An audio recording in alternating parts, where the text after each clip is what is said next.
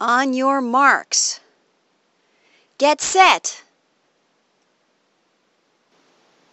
Many of today's thought leaders tout the importance of living meaningful lives.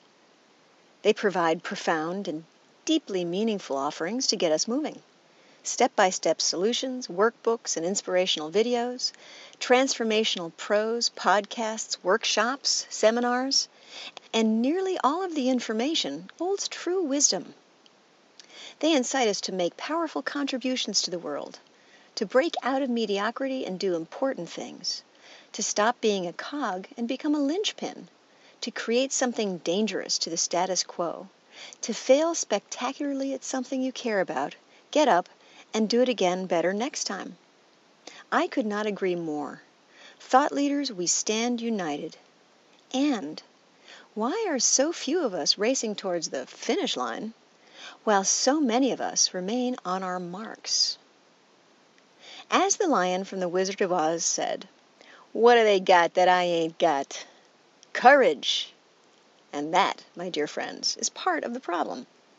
We, the waiting, believe that we've got to have courage to start to run. And the proof of having courage is feeling courageous. Bull twaddle. Being courageous feels terrifying. If you're waiting to feel courageous, you're going to be waiting for a very long time. So, knowing that, do you want to take your first strides away from the starting line? Here are some things you need to know to get started. Answer this question Who are you? In order to have an impact on the world, you need to know what you offer and what you bring. And in order to do that, you've got to start to get to know yourself. If you can't answer this question, it may be a lack of self knowledge that holds you on your marks. See my upcoming book for more. Number two, what do you want? If it doesn't scare the twaddle out of you to say it out loud, it's probably not important enough to you. Have the guts to say what you want, even if just to yourself for starters. You will have to tell others eventually, so practice in the mirror. 3.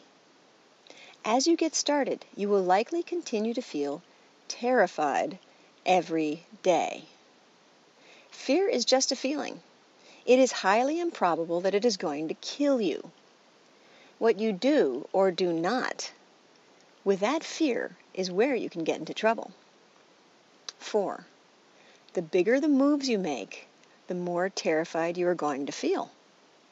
5. It will get easier.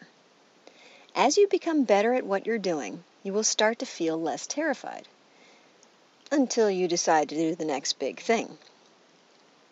6. 85% of your fears are in your head. 10% are things you can improve upon to support you, and the remaining 5 are people or circumstances that just don't get you. That's to be expected. These figures may vary, but the point is that the vast majority of your fears are all made up. 7.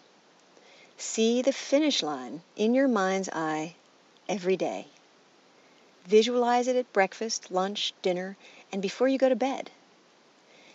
If you can get an actual picture of your goal, all the better. Either way, you've got to see it. 8. Look around you. You are not alone. Anyone who has ever accomplished something of importance did so by going through their fears and overcoming them and then overcoming them again. Always infinite possibilities, always your choice. What makes the hot Hottentot so hot? What puts the apron apricot? What have they got that I ain't got? Courage. You say that again.